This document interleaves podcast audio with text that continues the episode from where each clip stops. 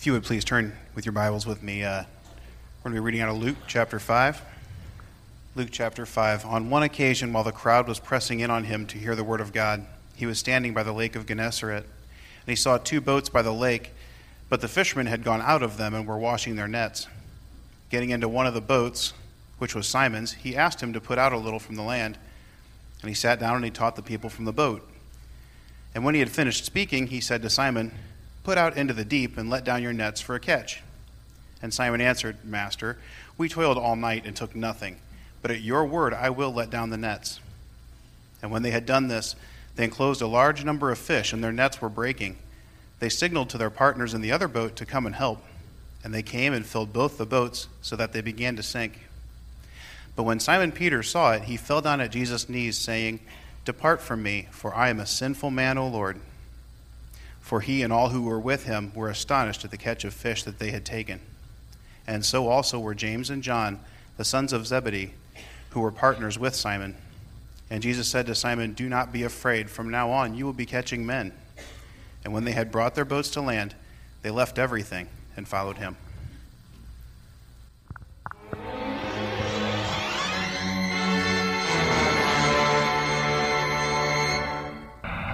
Evangelism is not for the weak, all right? I should know. I wrote a whole book about it, self published.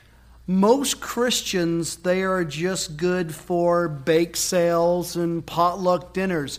But I'm telling you this right now it takes a lot of moxie to grab a non believer by the shirt collar and throw him in the front doors of a church and say, hey, try living out your heathen life in front of a holy God that way. It is like holy water on a vampire. That's divine intervention, my friend. Repent, for the kingdom of the Lord is nigh. Come to our Lord and Savior Jesus Christ. Well, sir, it sounds like you're really passionate about Jesus. I am. Um, And you should also be okay, passionate about the Lord. sir, if there's You need to get sanctified or chicken fried. can we You need to get with the Lord or drive a Ford. Get right or get left. I share my faith. Okay, that's a lie. People don't even know I'm a Christian. I want to. Again, another lie. I hardly shower, much less have the will to do anything else. Mm, okay, now if there was pizza and ice cream every time there was faith sharing, I'd do it. That's a lie. I'm lactose intolerant. Again, another lie. I'm just too cheap to buy dairy. Bottom line, sharing my faith makes me sweaty. Uh, tip number 95 um, use big church words like transubstantiation. Heathens get confused easily, and the more confused they are, the more ashamed they are. The more ashamed they are, the more apt they are to make a decision for Jesus Christ. I believe it's a responsibility, no. The privilege, no. The glorious privilege of every believer to share their faith with others. That's why I share my faith with everyone I come in contact with. everyone really. yeah, everyone. How do you do that? Uh, check out my shirt. Can't read it? Try this glove. Not working for you? How about this bracelet? No comprendo? Vistazo a estos. Driving behind me? Read my bumper sticker. Says, it's okay if you follow close. I'm going to heaven. oh, you're my waiter or waitress? I got a tip for you. Surprise! It's the gospel. I mean, what do you want, money or eternity? I also use these tracts. So, what about talking to people about your faith? I, I don't really like people, but I love Jesus. Scripture mint? Hi, my name is George. And I'm Jorge, and together we're George and Jorge. Right, right. Uh, what we like to do is to take secular songs and reprogram them. Yes, the purpose is for evangelism. We like to take songs to the unbelieving world and make it believable. Right, right. Let us give you a sample right now.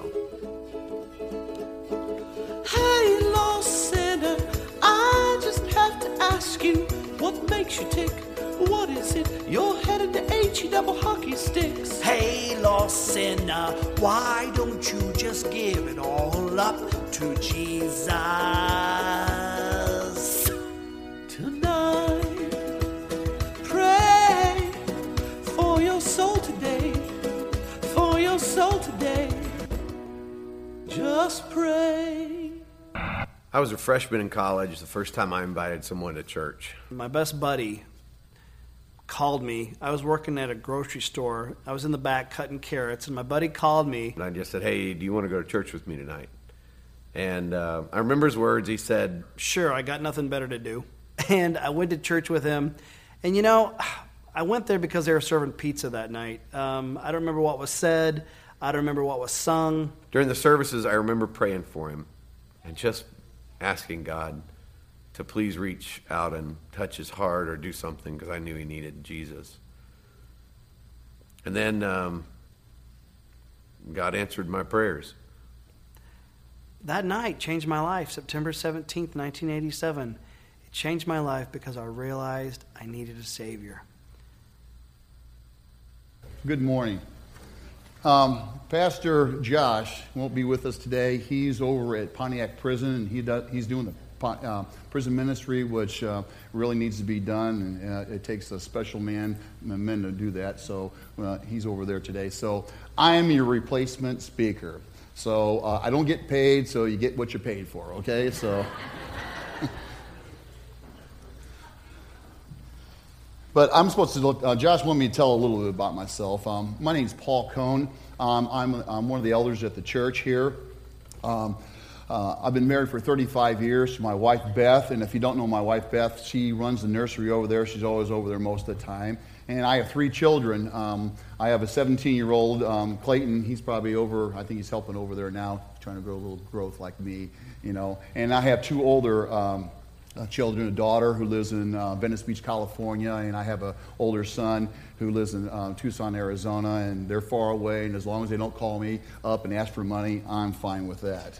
And also, a few things I do. Um, uh, I'm a track coach, a girls' track coach down at East Peoria High School. I've been doing that for about 10 years. Um, also, I coach a little bit down uh, eighth grade basketball down East Peoria Junior High. Every once in a while, every once in a while, they need a basketball coach for the year, and they'll maybe call me up, and so I go down there and coach down there too. Uh, but also, I've done 30 years of youth, high school youth ministries.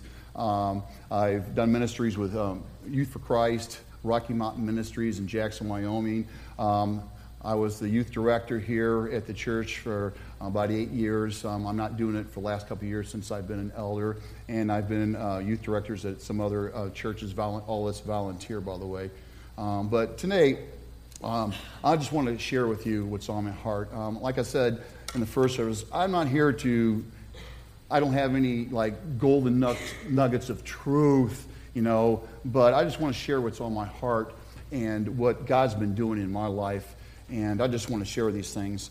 Um, one of the biggest things I have in my life, and it's the biggest thing in my life, is my relationship with Jesus. And I figure if I don't have a good relationship with Jesus, then I'm not going to have a good relationship with people. I believe God is a relational God, and we're made in God's image. So we need to be relational with each other. I believe that building relationships with people can be the best and most effective way to share your faith with others. It's not fast food type of process.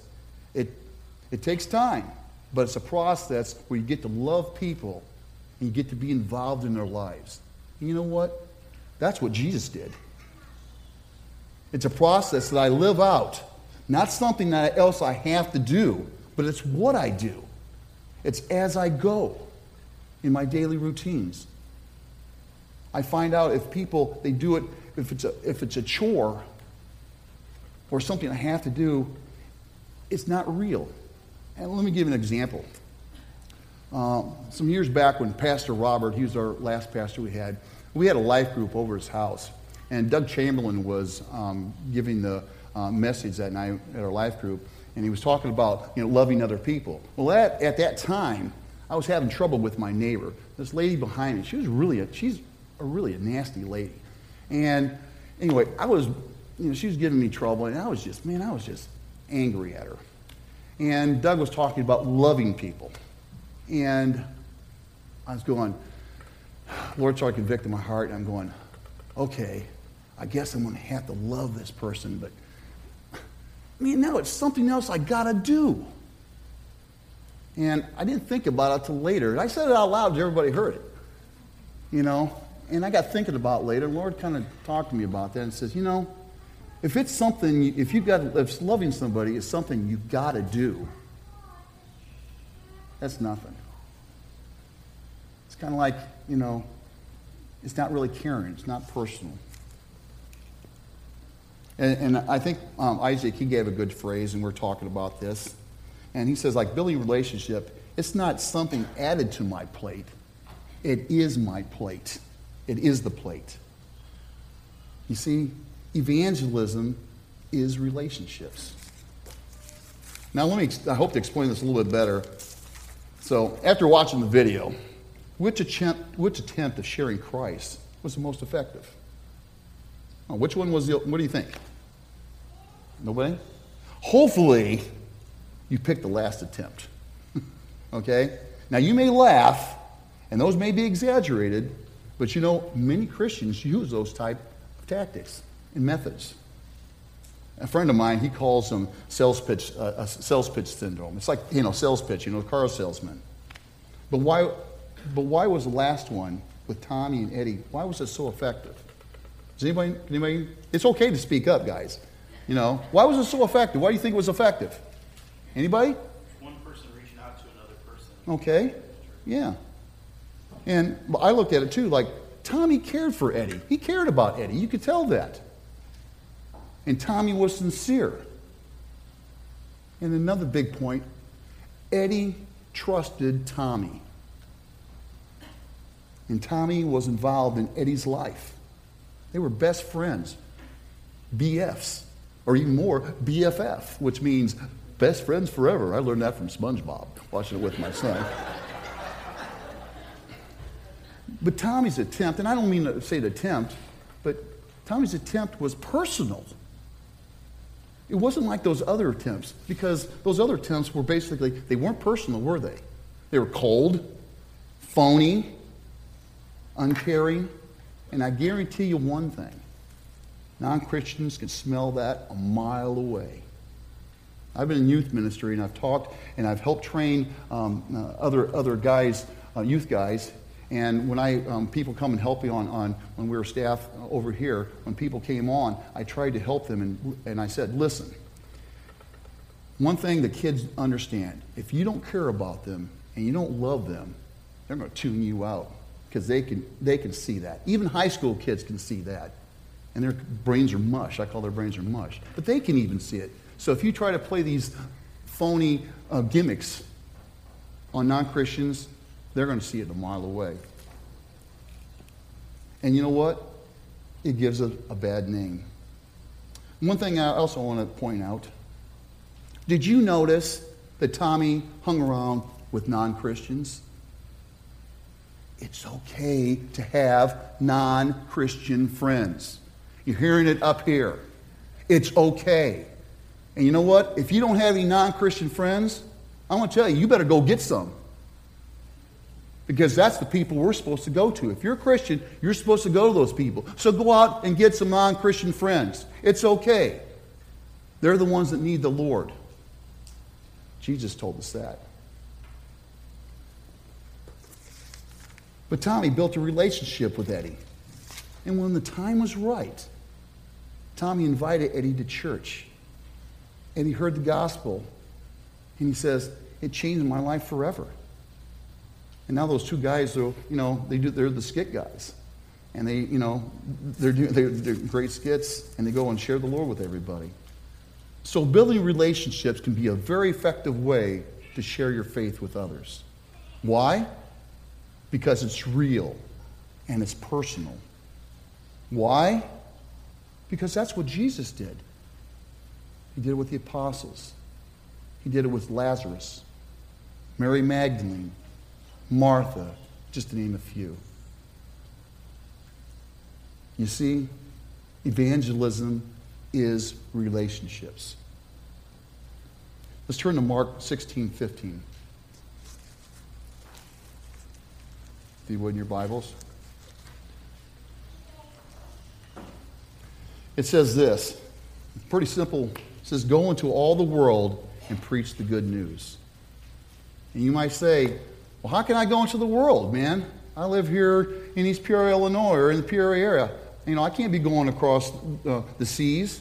I'm not, I can't maybe go into the end of the, you know, end of the earth. Well, how about starting in your world? The people you meet, the people you live with, the people you work with, your neighbors. And you do it as you go. You don't change nothing. You don't add something to your life. You do it daily as you go. You meet with those people. Those are the people. There's nothing, nothing new. Just do it. You know, we, uh, another life group discussion we had, oh, about a month or so, we were talking about going into your world. And Cameron Anderson uh, said something, and I had to write this down. He says, Some people's world may just be at the end of town, or even the end of their street, or the end of their block. See, your world may be different than my world. Yours may be bigger than mine, or mine may be bigger than yours. It's the people that you come in contact with that I don't. It's your, we call it the sphere of influence. Who's the people in your world? And that's what I'm going to ask you. Who, who's in your world? And you might ask the question who are some of the people in my world? Who do, you know, I just need to look. I don't understand who exactly who do I need to go to. Well, let's look at the first followers of Jesus. Who did they tell? Let's go to John 1, 35 through 45. Turn to the book of John.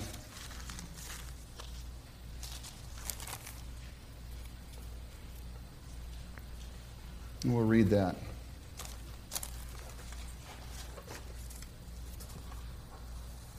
John, John 1, 35, starting at 35. It says, The following day, John was again standing with two of his disciples. As Jesus walked by, John looked at him and declared, Look, there is the Lamb of God. When John's two disciples heard this, they followed Jesus. Jesus looked around and saw them following. What do you want? he asked. They replied, Rabbi, where are you staying? Come and see, he said. It was about four o'clock in the afternoon when they went with him to the place where he was staying, and they remained with him the rest of the day. Andrew, Simon Peter's brother, was one of these men who heard what John said, and then he followed Jesus. Andrew went to find his brother, Simon, and he told him, We have found the Messiah. Then Andrew brought Simon to meet Jesus. Looking intently at Simon, Jesus said, Your name is Simon, son of John. You will be called Cephas, which means Peter. The next day, Jesus decided to go to Galilee. He found Philip and said to him, Come, follow me. Philip was from Bethsaida, Andrew and Peter's hometown. Peter went, Peter went then to look for Nathanael and told him, We have found the very person Moses and the prophets wrote about. His name is Jesus, the son of Joseph from Nazareth. So who did they go tell? Let's look at this real quick. Andrew heard it from John because he was his disciple. He was John the Baptist's disciples. Now there wasn't John the John to talk about is John the Baptist. Andrew was one of his disciples, and when Andrew heard um, he was being mentored by him, and he was going when Andrew heard what John the Baptist said about Jesus, he went and followed him. And then what did Andrew do? He went and told his brother. And then Jesus and Andrew and Peter went down to, uh, where was it? Um, I'm sorry. He went down to Galilee and they went and found Philip because they were from the same hometown as, as Peter and Andrew. And if you know anything about small towns, I bet you that Andrew and Peter knew Philip before. If you're from a small town, you know that every small town, everybody knows everybody's business. My wife and I used to live in Jackson, Wyoming. It's, it's kind of a big resort town now, but when we lived there about 30 years ago, they didn't have a McDonald's. They didn't have nothing. If we wanted to go to Kmart, we had to drive over the Teton Pass 90 miles to Idaho Falls to go to a Kmart. You know, it was a really small town, and I, I can never, I can still remember my wife saying this. She goes, "Everybody knows everybody's business. You can't even sneeze in this town, and everybody knows about it." So I guarantee you, that small town Bethsaida, I bet you Philip um, knew Andrew and Peter. And then, and then it says Philip went and told Nathanael, his friend.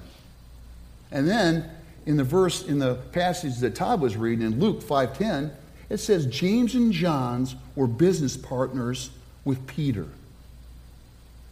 And I know that Peter had told them. So who do we tell?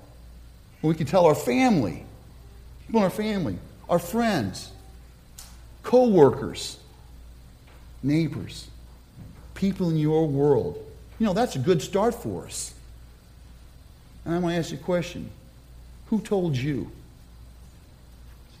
If you take your bulletins and open up and find a little insert, go to question number two. Everybody grab this, please. If you got a pencil in your hand, I want you to answer that question now. It says, list the name, names or names of the person or persons who made a significant impact in your relationship with Jesus. Write that down now. Who's the one that told you about Jesus? Know who told me? It was my mom. I used to go to Pleasant Hill School over here when I was a young, young boy. And my mom had a routine. Every morning, she would wash dishes and she would make us dry them. We didn't have a dishwasher back then. And then when I was drying the dishes, she would sit down and read me Bible stories. I wasn't a Christian, you know, but I knew every Bible story because my mom shared Christ with me all the time. And then a little bit later, my brother, older brother, became a Christian. And I followed him around like a shadow. Everywhere he went, I went. And I remember him becoming a Christian, and he started telling me about, explaining to me about Christ more, and helped me understand. And I go, I noticed there's such a big change in him. I go, that's what I want. And that's when I became a Christian, about my sophomore year in high school. Tommy told Eddie, changed his life, his friend. Evangelism is relationships. Okay, now that, I've, now that we've narrowed down your field of people who you can be sharing with, now I want to get down to the heart of the matter. I want to get down to the nitty gritty with you. If you turn to Luke 6, 12 and 13. Please turn your Bibles to Luke 6, 12 and 13. This is a great example.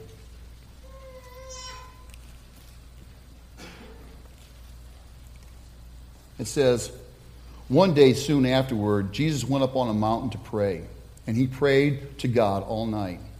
At daybreak, he called together all of his disciples, and he chose 12 of them to be his apostles. And here are their names. And it lists the names. But what did Jesus do? He prayed. And he didn't pray just a little bit, he prayed all night. What do you think he prayed for? You know what? I believe he was praying for God's guidance on whom he was supposed to invest his time with. Because after that, Jesus invested his time and his efforts in building relationships and to train and to mentor those 12 men. Now, Jesus had a lot more disciples than we always think he just had the 12. That's who we focused on. He had a lot more disciples. But he said, he prayed to God, God, who can I invest in? Can I build a relationship with? And he took 12 guys. Now, I don't expect you to go out and got 12 people because, hey, Jesus was God. But there's people that God, you come in contact, that God brings into your life that He wants you to talk to. And maybe build a relationship and invest in. Now, my question to you is this Will you be like Jesus and take time to pray and ask God to show you who in your world that you can build relationships with and invest into their lives for the kingdom of God? I want to repeat this. Will you be like Jesus and take time to pray and ask God who in your world that you can build relationships with and invest your life for the kingdom of God? I hope you will. Because remember, evangelism is relationships. Now, we're going to be showing another video, and I want you to take notice to the lives that were touched by someone investing into someone else's life.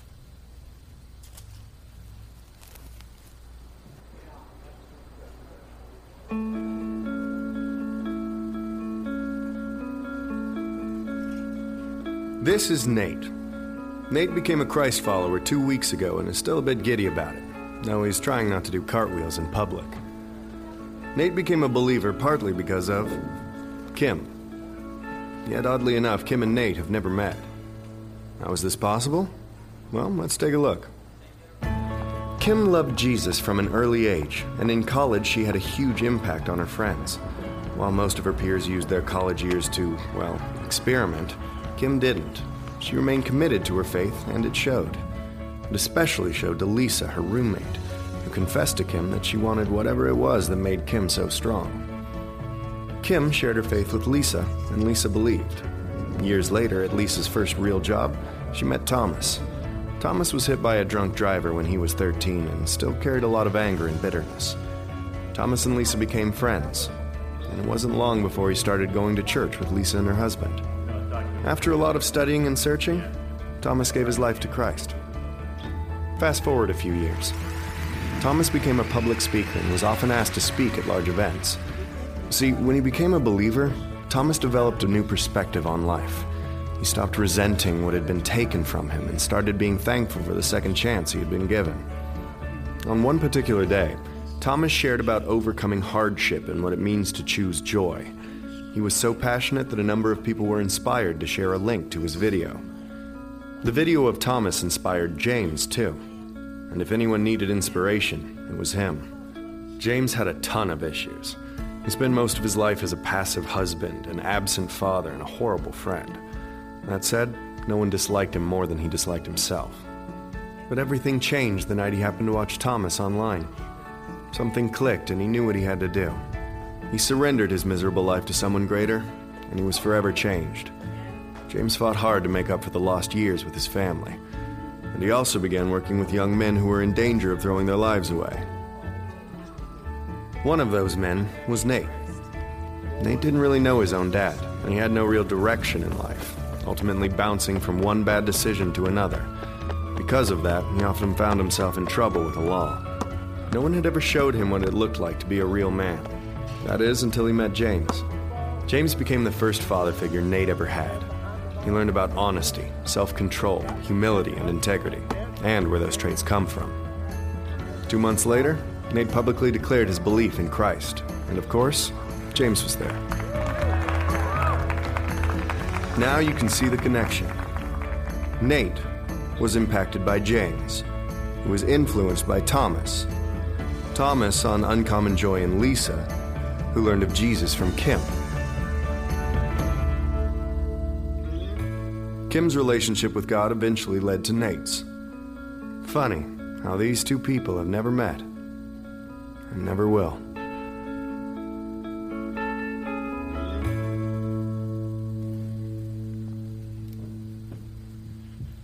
You know,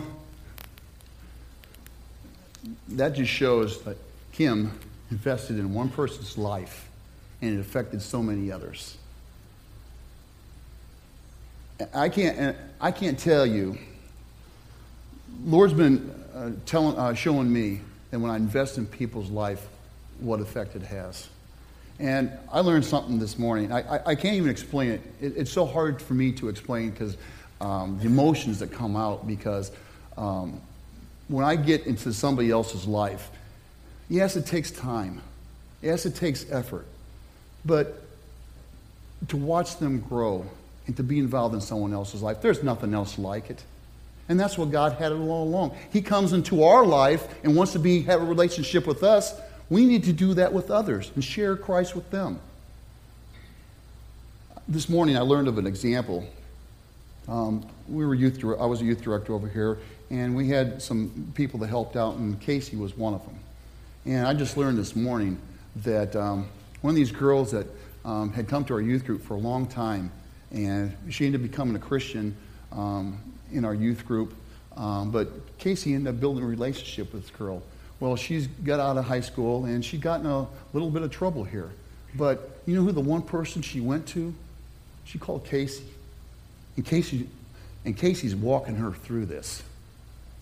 Because she built a relationship back when she was in high school. And it still goes on. Because she invested time into that person.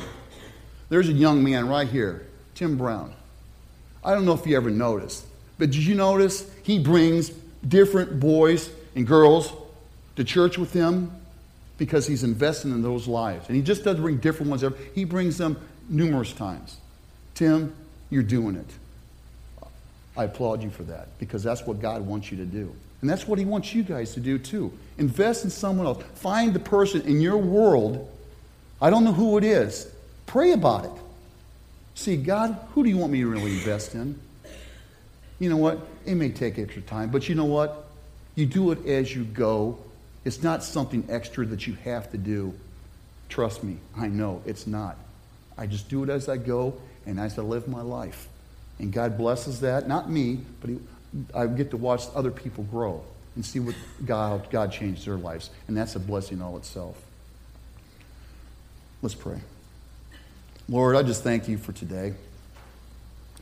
Um, Lord, I just pray that um, we'll start being aware, being intentional about looking for people. You said that, you, that we'd be fishers of men. Lord, let us start fishing for people. Who can we invest our life in? Who can we share ourselves with? And maybe they'll become a Christian, and then they'll show others about Christ, because that's what we're supposed to do.